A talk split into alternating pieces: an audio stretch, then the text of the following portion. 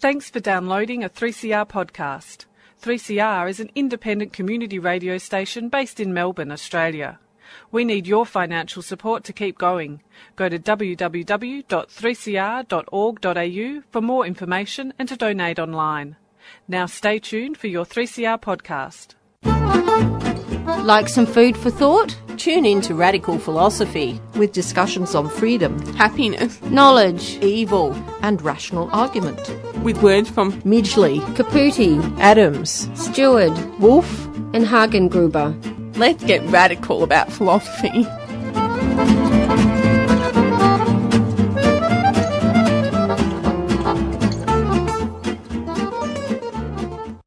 So glad you tuned in to Radical Philosophy. I'm your host, Beth Matthews. Today on the program, I'm going to be speaking with Jenny Cameron about matriarchy. Welcome to the program. G'day, Beth. Glad to be here. Look, isn't a matriarchal society just replacing men in a patriarchy with women? I mean, what's what's the difference? Well, uh, a patriarchy technically is called rule by the fathers.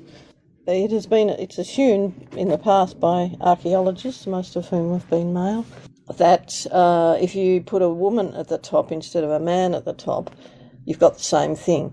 So they assume that a matriarchy is the same thing, just run by a woman. But the difference is that um, of course, women are different. Women think differently, their values are different, they have different life experiences, they have different uh, hopes and expectations and ways of behaving. And what results is very different from what we've now got under, as we live it, under patriarchy. And I tend to, to you know, I've written the book Ancient Ways for Current Days, and in that I use the term matrifocal instead of matriarchy a lot because of that tendency of people to think it's the same thing, but women women are running the show. You know, under a matrifocal culture, uh, women do have important roles, and but it's equal and complementary to the men as opposed to the way we've experienced life under patriarchy. What initially got you interested in a matrifocal community.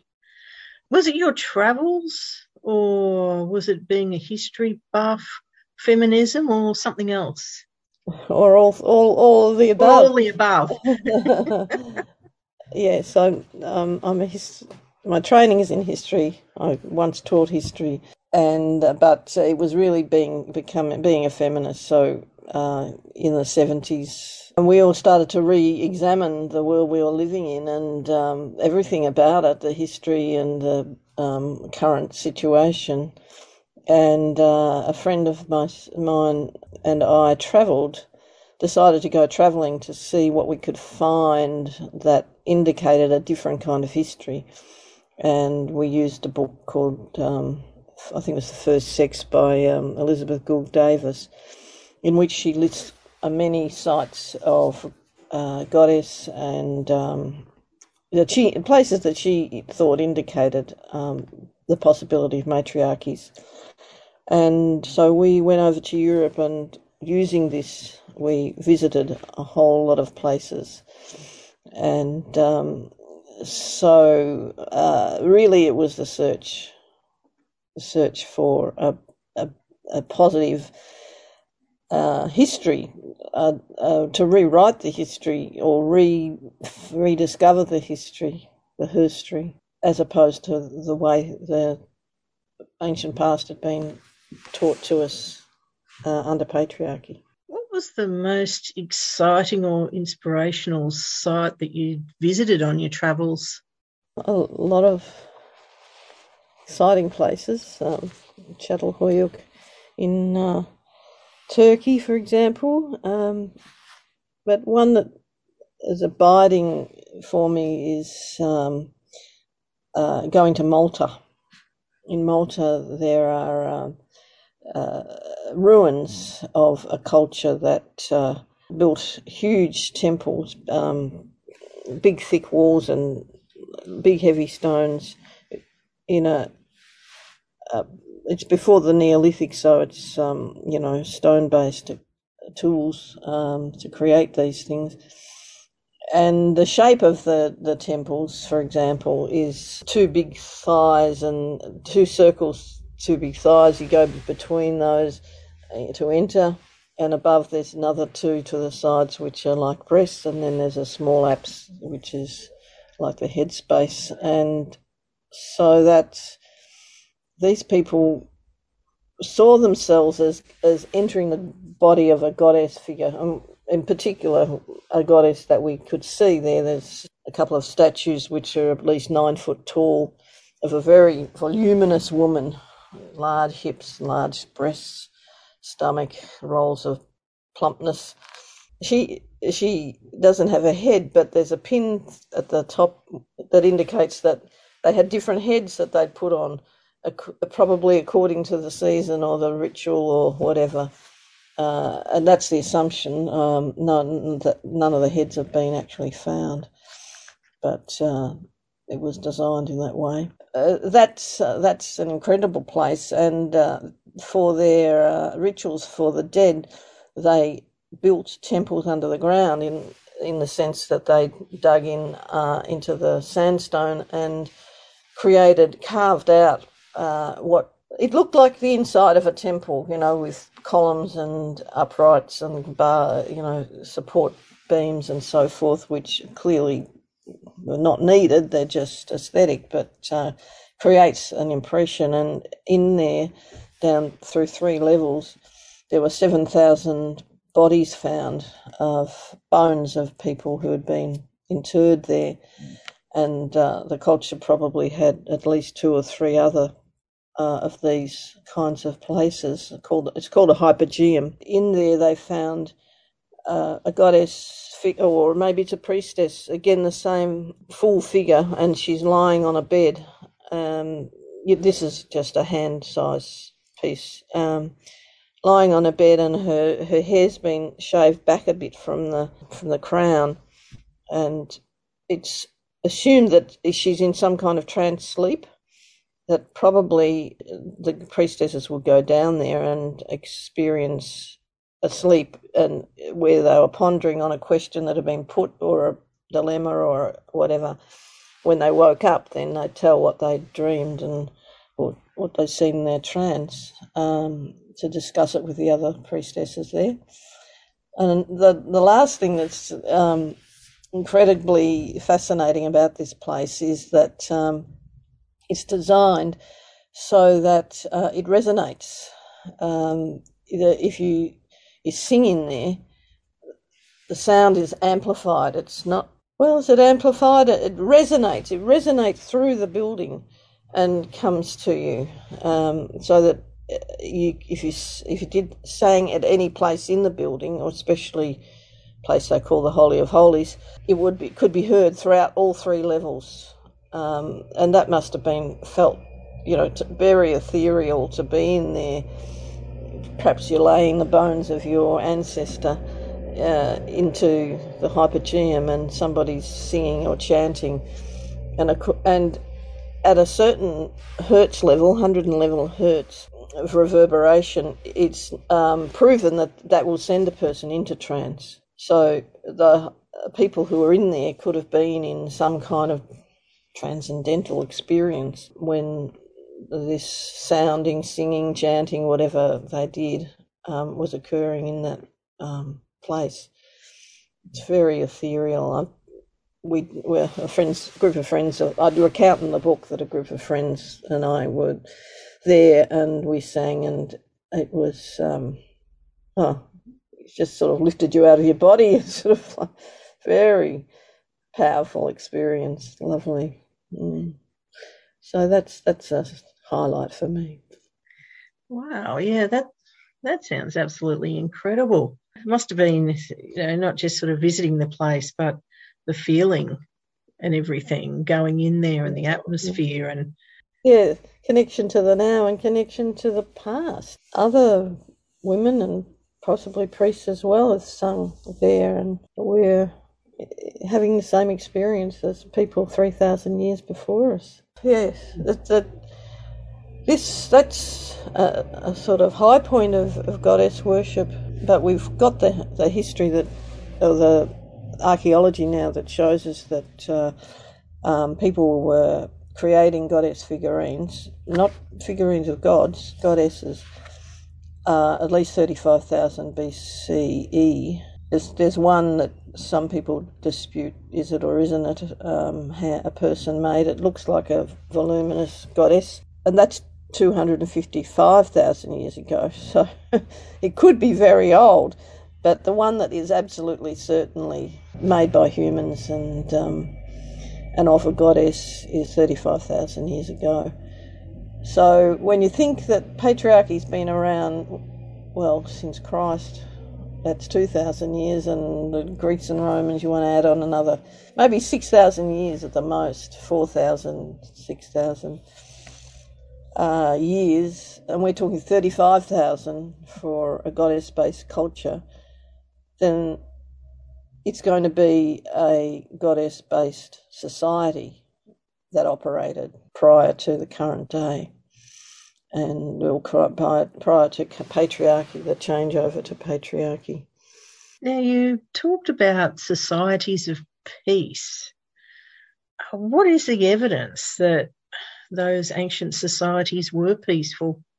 Keith, well, we can start with the graves that we um, where we find the people buried, and like I've just described at the Hypogeum, they're communal bur- burials with no particular pomp and ceremony, ceremony for anybody in particular. And so um, that's giving us an idea that this is an egalitarian setup, whereas once you get patriarchy, you get individual graves of men, um, sometimes buried with chariots, which is obviously about the war. Sometimes their horses are killed and buried as well. Sometimes their wives are killed and buried in there as well, plus a whole bunch of gold going to waste um, and buried. um, so that tells us that uh, the patriarchal people uh, are, are, valuing a certain way of being, and the matrifocal are valuing something else. They're valuing community. And then the graves of the men will have weapons and you know you can say obviously uh, they were hunter gatherers before they were agricultural so um, the early humans. So they had spears and they had knives. You know those things you could say are defensive and if they were attacked by animals i suppose that was it would have been. But uh, for example they don't have shields. Uh, patriarchal people have shields because they need to defend against being attacked. And then there's the um, places where they lived. So uh, the very early places, the matrifocal cultures, they didn't have walls around their towns. They um, had no defensive fortifications, for example. When I was talking about the gold before, there's a culture called the Indus Valley civilization or the Harappan civilization in northwest India, uh, which was matrifocal. Um, and one commentator said, uh, commented on the lack of golden jewelry and all such things in the graves, said that this is a, a very communal kind of um, place where uh, obviously the the people who were in charge were thought that all that golden jewelry and all of that would be rather wasted. That could be put to public good if it wasn't buried under the in the ground. And they had one city that had walls, um, but it was on a floodplain, and it meant that the um, the floods came down at least once a year, but maybe twice, and came up against the walls of the city, which was kind of inconvenient at the time, perhaps. But when the floods went away again, all the the beautiful new silt was left there, uh, so they just walked out the front of the um, of the city, and there were their fields. There was new fields with ready new um, beautiful soil, um, and they could start cropping straight on their doorsteps. Now, you, you've travelled to other sites since that early trip. What have been the highlights that prompted you to continue this work? I had an experience uh, where I went to um, one of the seven wonders of the world, the Temple of Artemis in um, Ephesus, and it was once um, a glorious temple that was three times as big as the Parthenon, and now it's uh, on swampy ground and you know off the side of a road. There's hardly anything left of it, and there's one column that has is made up of other remnant columns that were around on the site. But it was basically pillaged and um, ruined by Christians and, or non goddess people. They used to steal Uh, columns. Well, I guess they didn't view it as stealing, they just took them from uh, other temples to help build Christian churches. There's, in Turkey, there's Christian churches that have got columns that were, came from goddess temples. And I was standing there, and there was this this one column, and I just felt deep sadness at the thought of all the people who had come over a very long period of time, thousands of people, and all the priestesses. It was all gone, swept away, and uh, nobody knew.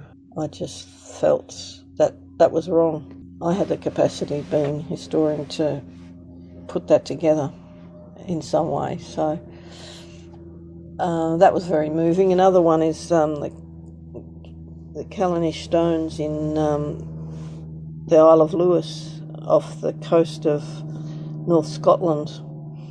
I visited there. It's a fabulous stones, stark against the sky, and a long avenue of stones leading to it. You know, talking about nine foot stones. Um, and that points straight across the valley to a range of hills which are known as the Sleeping Beauty. Um, everybody recognises that this looks like a, a, woman lying down asleep, the, the, the configuration. People were recognising that uh, the, the, earth was female uh, and a goddess, and the two were interconnected, and that they needed to honour the earth. And we know so well that um, this is something we need to return to in the current day.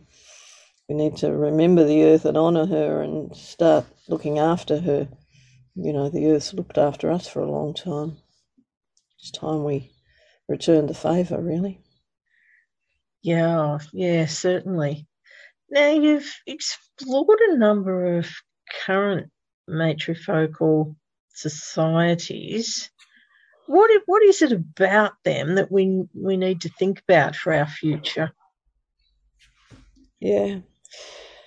Yes, in the book I describe a number of um, of of existing cultures. So people think that this is something from the past, and I wanted to make it quite clear to people that um, there are survivors. You know, not all of it got wiped out, and indeed, um, there are pockets of uh, groups of people who operate in this way. Probably the most, the largest and most successful in the current world is um, the Minangkabau people of West Sumatra. They live um, in the country, in Penang, in the area of Penang. and um, there's three million of them who live in the heartland, basically cultivating rice. Three million of them. And then there's uh, another three million who live in all of the major centres throughout Indonesia. And they've they have all, always valued education, and as a result, they um, got into all, every kind of profession that there is, and they're also in politics. Um, and they've been able to maintain their uh, matrifocal culture, which they're very proud of. And uh, they've embedded in the law some of the, the aspects. And one of the aspects is this it's a, a, range of principles, but one of one of them is that um, all the property that a clan owns is held by the matriarch, the oldest woman, or the woman deemed most appropriate to lead the group. And so everything you own belongs to her, except it doesn't uh, belong to her because she can't dispose of it. So she's got custodianship for everybody. She look she's looking after it for everybody. and uh, so that everybody's fairly um, treated and in an equal kind of way.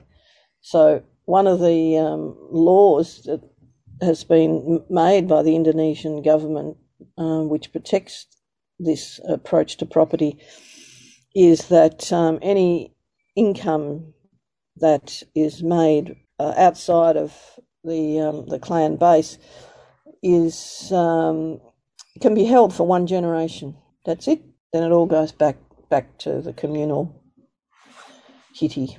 The decision making is consensual by consensus. They had to decide, as I, I describe in the book, they had to describe, decide whether they wanted a new upgraded international airport. And uh, we're talking about six million people. They made that decision. It took them three months, but they worked out what it was that they wanted to do about that. When I think about that, you know, people say consensus is too long winded. When you think about how long it takes our governments to do some things, three months is not much. You know, some things that that um, our current government promised are still not done since you know they had the whole years of their um, period in government to make them happen. Um, so you know that's not too outrageous, I don't think. Um, so the other aspects of um, matrifocal cultures are that um, a thing called uh, walking marriage. So uh, you may get married to a person, but you don't um, then move out of your family home and live with them. You your obligations remain with your matrilineal family, both the man and the woman. So the man comes each evening and um, uh, stays with his wife or partner um, for the evening and then uh, a night, and they have a, their own private room, and that's their business. And then he slips away early in the morning, and he goes back to his matrilineal fam- family, where he's got responsibilities for his um, his sisters and his aunts and the children who are there. He doesn't have responsibility for children that he might be the father of. So he, the father might be is usually known, especially these days, who the father is, but the fathering role is undertaken by the uncles or brothers of the woman in her matrilineal compound. So, if once the couple decide that they are really, you know, it's not working anymore, it's not the right relationship for them, then they make the decision and they just don't, they just break up. That's it. There's no acrimony. There's no going to the divorce courts. There's no arguments about the children. There's no arguments about money. It's all irrelevant, and the matrifocal culture just says sex is a good thing, it's healthy, it's an enjoyable and fun thing, and that's the place that it has in our culture. It's not about, uh, you know, control and commitment and all of the things that we have, which to some degree are values that the patriarchy needed to have because they needed to know who exactly was their offspring. They've always needed to control women's sexuality for that reason. Really good point, really good system. Do you think that it's possible for our society to make the necessary shifts to adopt these lessons and endure, um, ensure we survive challenges being presented to us on on our um, in these modern days? My aim in doing the book was I just I wanted to let people know this information because people don't know they don't know about the ancient history and they don't know that there are matrifocal cultures alive and well and living all across the world today. And there are a couple that have started up, a couple of villages that women have started up. Um, in one in um, Kenya, in a, in a, village called Umoja, um, and then um, a, a, village called Jinwar in Syria. And um, they may or may not know about the matrilineal past, but they're creating a world without men. Basically, men aren't allowed into the village. They're not lesbians. Well, maybe they are, but um, they've certainly got families. And um, if there's a a partner still alive, you know, because in Syria a lot of women are widows, uh, they can visit, but they can't stay there. And um, in Umoja, they have to acknowledge the women as the people who are in charge. If they can't do that, then they can't uh, come in, and they can, certainly can't stay. Um, uh, there's a, I saw a video where I interviewed some men of the tribe of these women. Um, and they were really against this. These independent women. They said it's, it's no good. They can't be controlled. yeah, that's right. um, because that's not what it's about, actually. So women don't want to be controlled. They want to have a say. They want to be respected, and actually, men do too. Um, uh, what's good in a matrifocal culture can be is works for men as well as it works for women. And no matrifocal culture became patriarchal from the inside. It wasn't the men inside the matriarchy who said, "Oh, let's rebel. We don't like this. Let's, you know, knock the women off and get in control of everything." That didn't happen. It was all by uh, invading people, patriarchal tribes that invaded.